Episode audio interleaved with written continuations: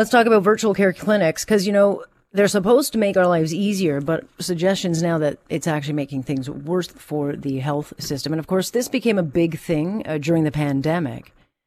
And it is convenient, but it does not in any way replace actual in-person care. It's great for things like, you know, I don't even know if you go for like a sty in your eye. I mean, it's great if you just want to do a check-in, but it does not replace like more serious issues, like maybe you've got a lump, or maybe that doctor would find that lump poking and prodding around.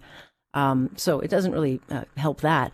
But new research seems to suggest that what was brought in to make, you know, health easier is creating more strain on the system, because virtual patients are ending up in ER anyway, because there's no continuity to the care. So we're in a bit of a situation where virtual care is being cut back at a time when some patients and doctors say, look, it's essential for us to get access, but others are saying, look, the stopgap measure is creating more problems. Let's bring in Dr. Tara Kiran to the conversation, a family physician at Toronto St. Mike's Hospital, also senior author of this study that compared patients who visited their own family doctor virtually to those who went to these virtual online clinics. Good morning, doctor. Good morning. All right. Look, these things, I don't know if it was one of those things where it was long overdue to bring virtual care in, or just a symptom or a response from the pandemic, but it is here. It does make things more convenient. But what are you seeing?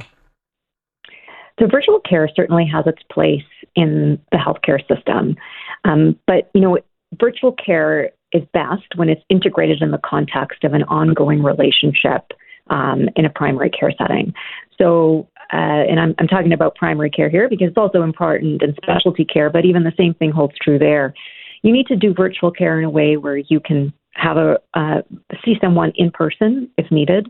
And often, you know, that in-person visit has many different components to it. So there's the physical exam, but I'll be honest, as a physician, there's also just building the rapport over time with people, which can be much better done in person, in my experience. So yes, virtual care is convenient much of the time, but some of the research we've found is that actually, if it's not done in the right way, it can have some negative consequences. Yeah, I mean, if it becomes the only way you're seeing a doctor, I mean, that's a very, very big problem. I mean, it's great if you just want to check in and say, hey, look, doc, I need a refill of a prescription, or, you know, I've got this headache, whatever. It just can't be the only care. And I think for a lot of people, doctor, that is their care, because there's so many people who don't have primary care. They can't get a doctor. Yeah, so that is a sorry state that we're in right now. Primary care is in crisis, and 1.8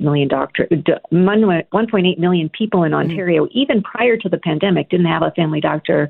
And now that's just gotten worse, with more doctors leaving practice and more doctors intending to leave practice. So we do need to solve that issue, but putting in more virtual care clinics or virtual-only clinics is not going to address the issue. If anything, actually, one of the things I've come to realize and think about is that we have way too much of our health human resource actually working in, I think, walk-in clinics providing Band-Aid solutions. Instead, what would happen if all of those doctors who are working in walk-in clinics were working in a regular family practice where they were seeing patients on an ongoing basis, and those family practices banded together to provide shared after-hours care? I mean, that would be a much more efficient use of resources and a way of actually getting many more people a family doctor that they could see over time.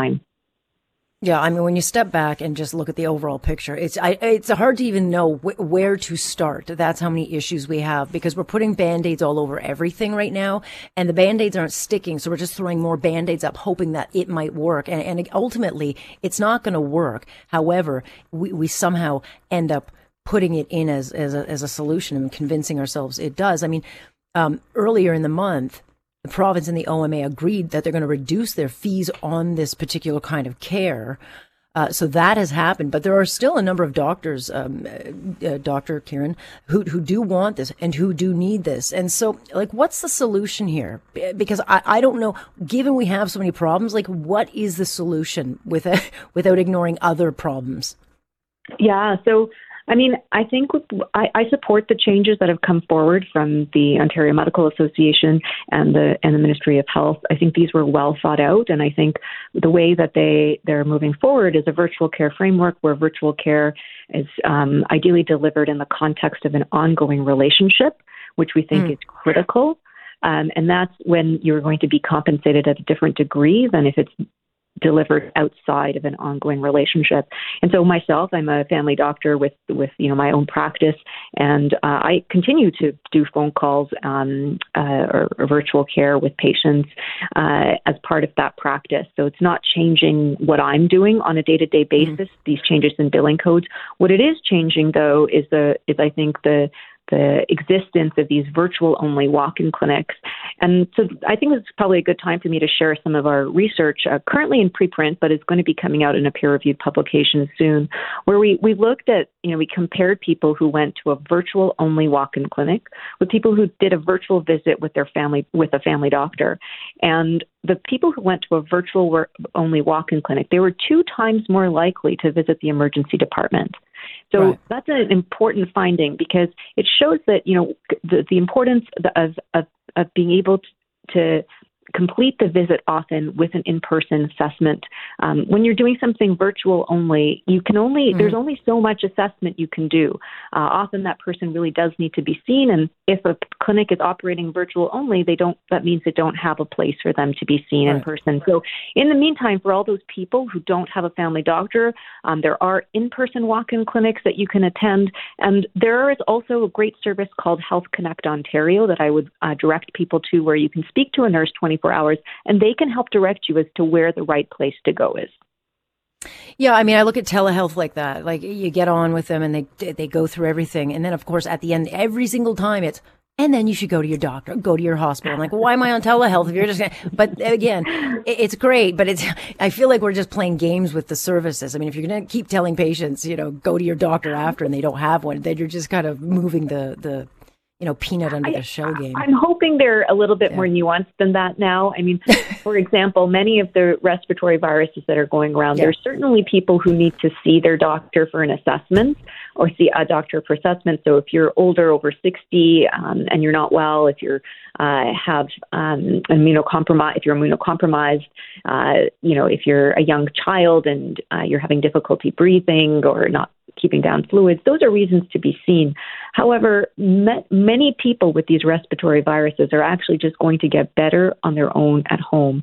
And so I think calling Health Connect Ontario to try and kind of figure out, do you have one of these kind of worrisome flags that means you need to be seen in person is a good idea. It's a good service that way. Yeah, well, I think if only the players would get in a room and just hash it all out and start getting serious about finding solutions, because these Band-Aids aren't going to stick forever. And I think doctors like yourself very much are aware of that. Very much appreciate it. We'll keep watching it. Thanks for your time. Thank you. Thank you. That's Dr. Tara Kiran, who is a family physician. One of the few we have left, I'd say. Yeah, they're not signing up like they used to. That is what we have to fix.